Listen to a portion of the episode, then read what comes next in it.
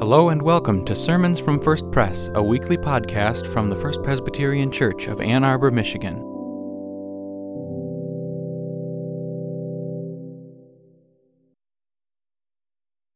While we claim we know so much, the way we live proclaims our lack of faith and our shallow grasp about how God lives and works in our world. So let us confess the great incongruity, the great gap between what we confess. Well, always edit. The great gap between the way that we say that we live and the way in which our lives actually unfold. Let us pray together using the words printed for us in the bulletin. Gracious and loving Lord, we have come to your temple expecting our inheritance. Yet we have not followed in your footsteps to get here. We have neglected our neighbors, favoring the rich and forgetting the poor.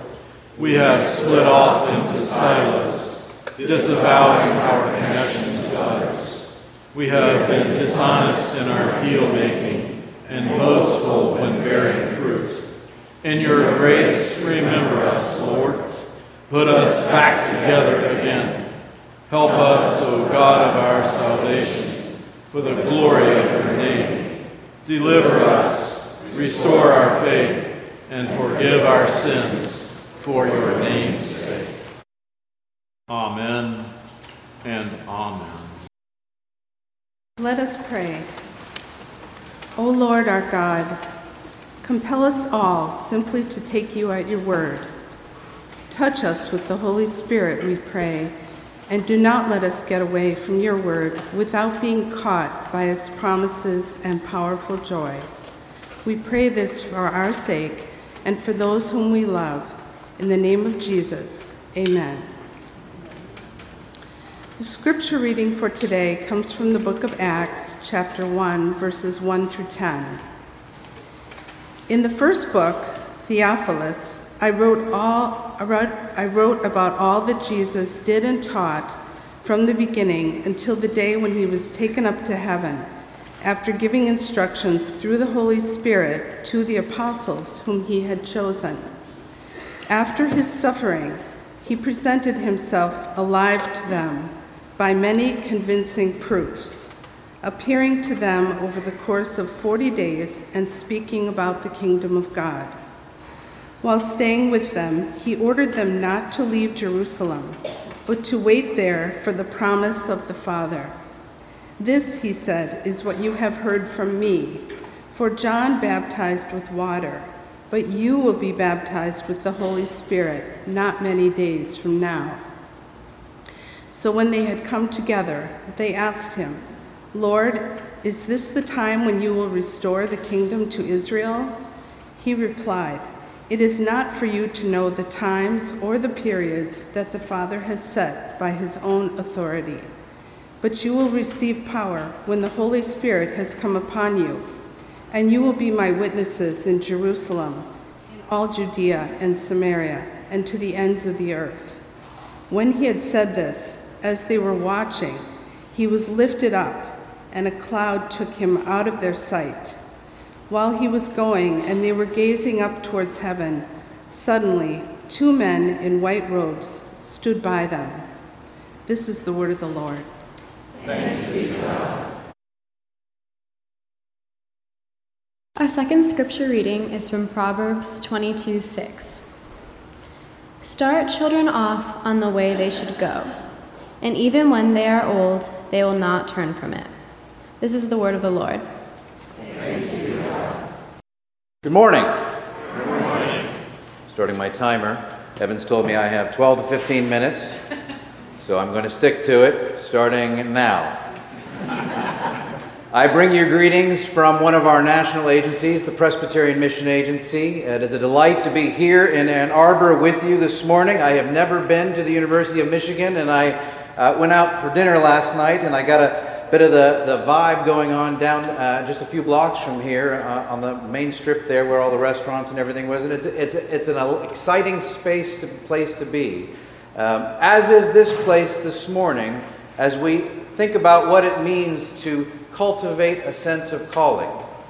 When Evans first talked to me about coming to speak and preach to you all, he said, if you want to do the lectionary text, if you could somehow work in cultivation and somehow stick in some college ministry stuff, that would be great.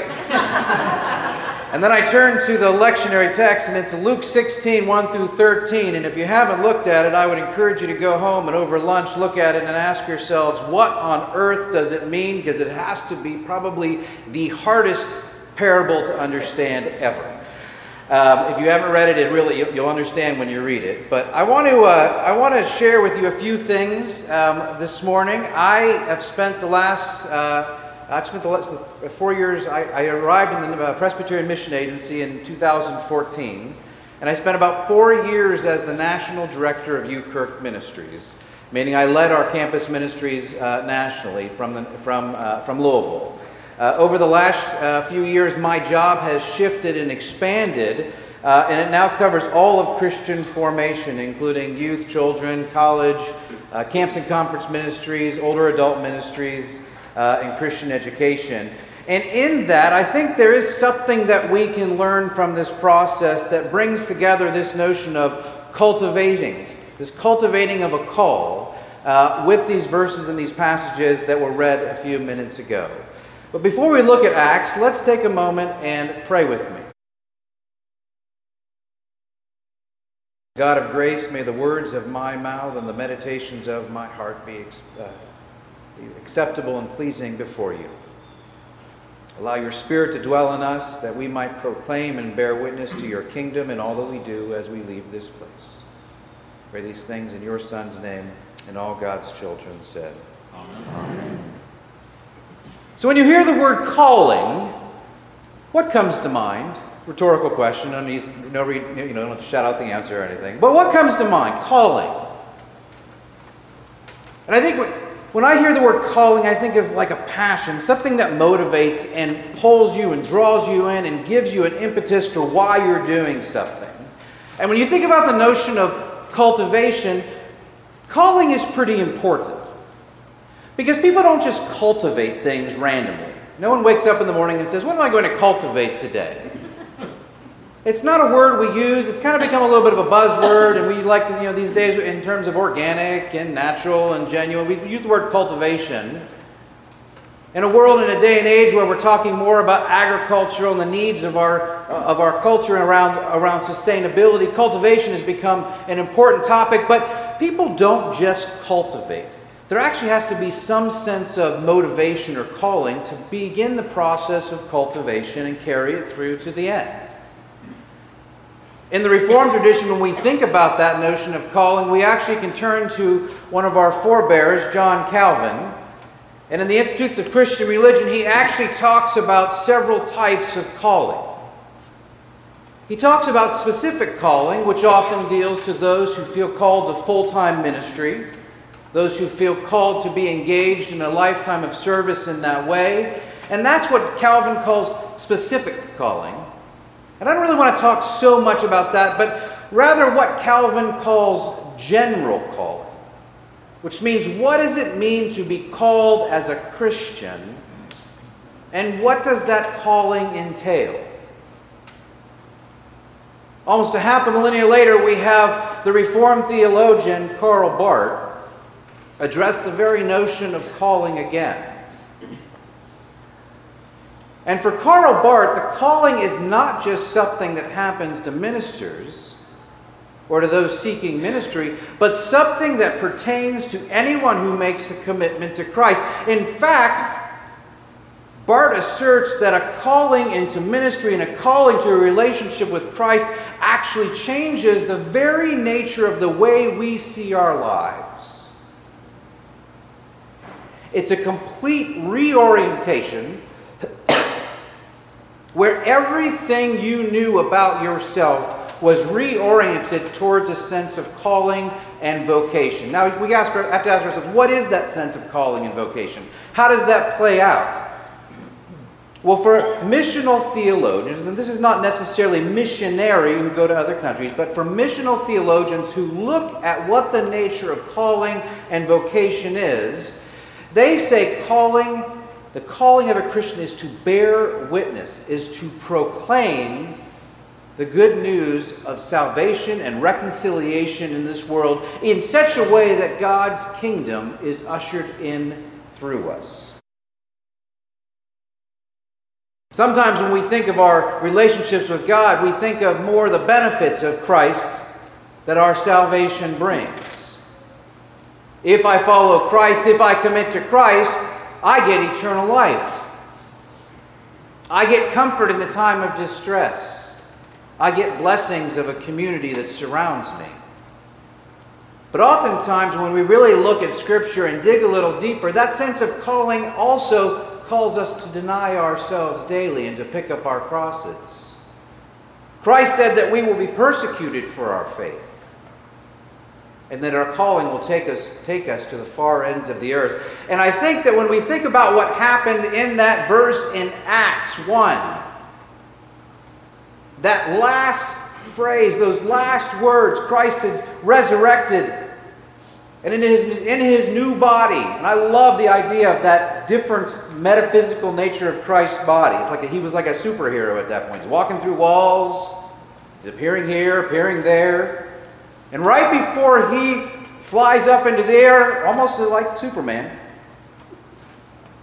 Christ has a few words to say to his disciples. Not only does he say, Someone will come and help you, meaning the Holy Spirit to be baptized with fire, but I want you to bear witness. Where? In Jerusalem, in Judea, in Samaria, and to the ends of the earth, which is pretty much everywhere. Now, what happens is this: is we're pretty good at Presbyterians in terms of we have a large world mission department. We send missionaries around the world. We're trying to cover that notion up to the ends of the earth. In the Matthew 25 vision that our national offices are embracing, we find that sense of calling to the marginalized, in that sense of go proclaim and bear witness to the Samaritans. In the sense of Judea, we think, oh, that's the surrounding area. We need to bear witness there. And I'm sure a church like First Pres Ann Arbor has all sorts of tentacles out into this area and things that you're doing and shaping and sharing and cultivating.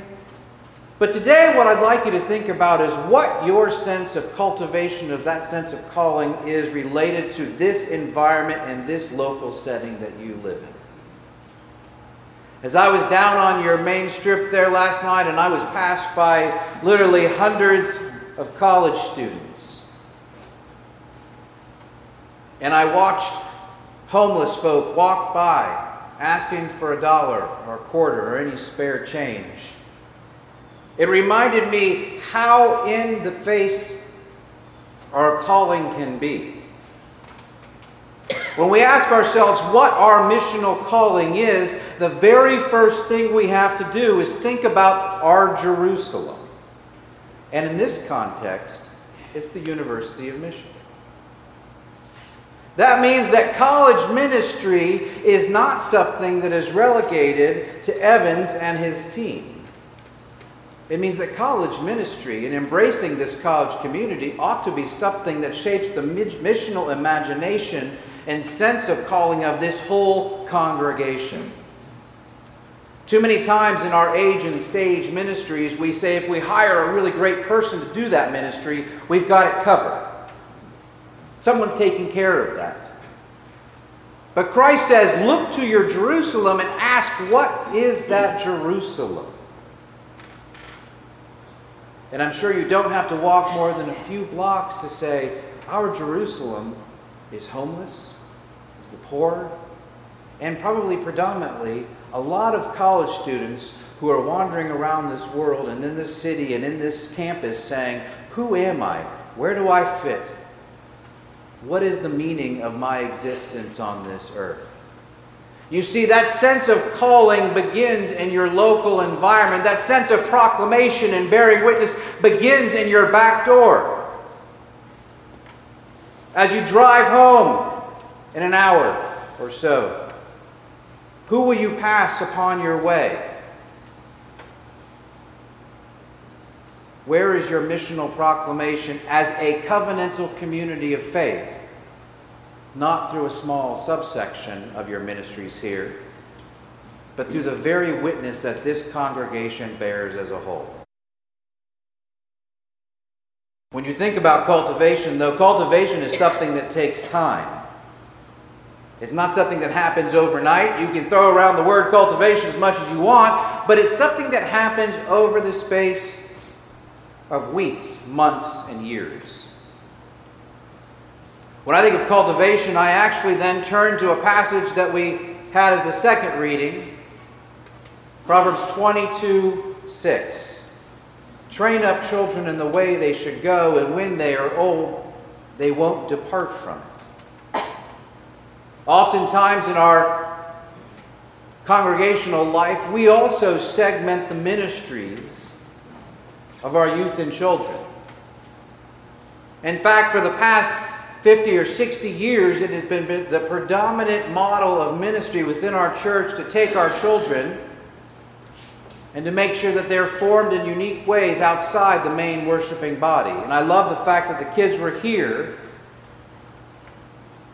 But one of the things that we have faced as we look at the national landscape of the church is that young people aren't sticking around in the church anymore. In fact, sometimes when we graduate them from confirmation, they leave. Sometimes it's when they go to college, they leave. And sometimes, I've got three minutes. And sometimes it's when they graduate from college, they leave the church.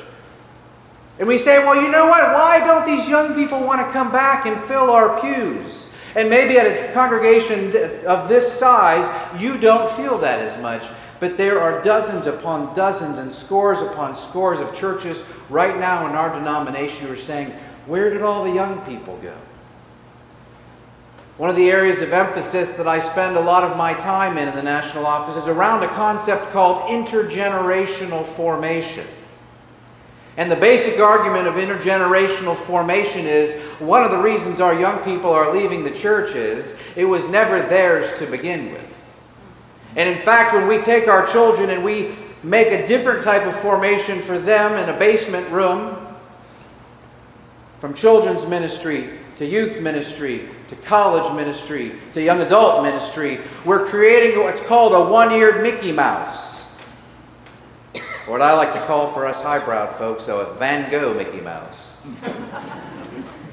but the notion of a Mickey Mouse ear says that this is the main worshiping body of the church. And we put our children and youth and college students out here on the fringe of our main worshiping body for the vast majority of their spiritual formation which means their rhythms are different. Their modes of intersecting with the scriptures are different, and the way they understand their vision of the church ends up being different. And then we wonder why they don't want to come back in the main body when they're adults. Again, perhaps it was never theirs to begin with.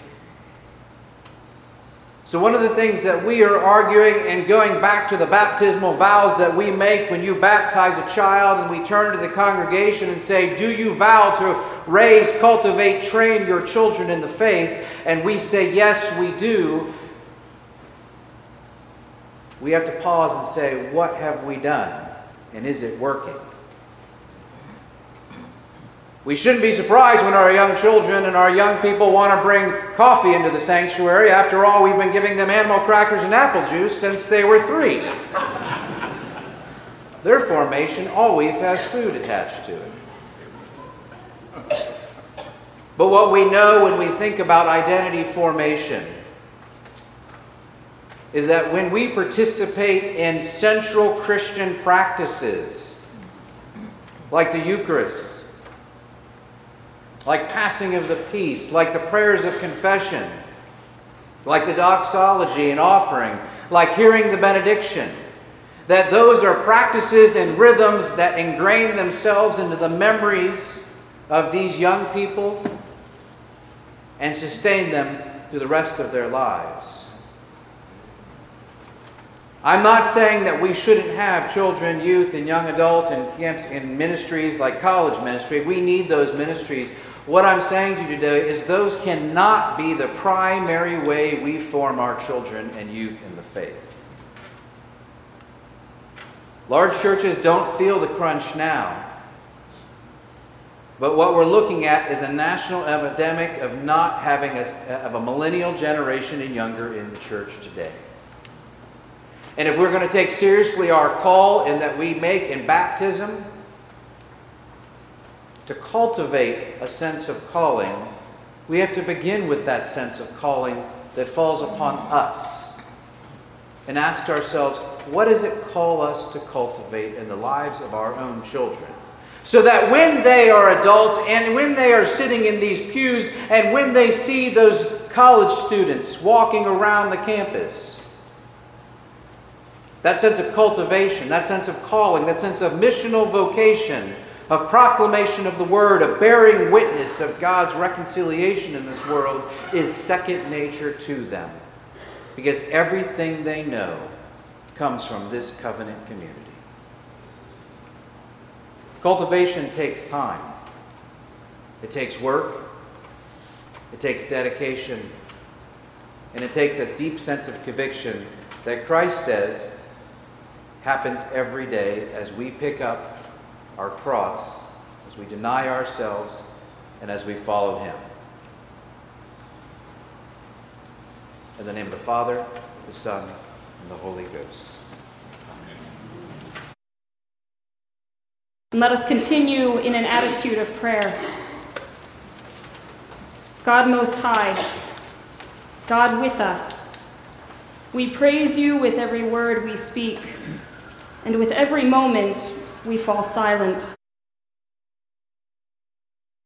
You hear our prayer and sustain us along with all living things. You forgive our sins and bring us close to live in the goodness of your holy presence. We pray for your awesome deeds of salvation for us and to all the farthest edges of the earth. With the strength that raised mountains, calm the roaring seas of conflict, calm the waves of violence and oppression, draw all nations and peoples close to each other. We pray for everyone who longs for your joy. For those who are sick or in pain from morning till night, for those whose grief weighs them down, for those who hunger and thirst for guidance, righteousness, or subsistence. Rain down your love once again, O God. Soften our hearts so our lives can bear your fruit. Crown our lives with your goodness and let everything we do overflow with blessings for your people. We pray in the one who brings us joy, Jesus the Christ, who taught us to pray. Our Father, who art in heaven, hallowed be thy name. Thy kingdom come, thy will be done, on earth as it is in heaven. Give us this day our daily bread, and forgive us our debts as we forgive our debtors. And lead us not into temptation, but deliver us from evil. For thine is the kingdom, and the power, and the glory forever. Amen. Thanks for worshiping with us. For more information, visit us on the web at www.firstpresbyterian.org or send an email to info at firstpresbyterian.org. See you next week for another sermon from First Pres.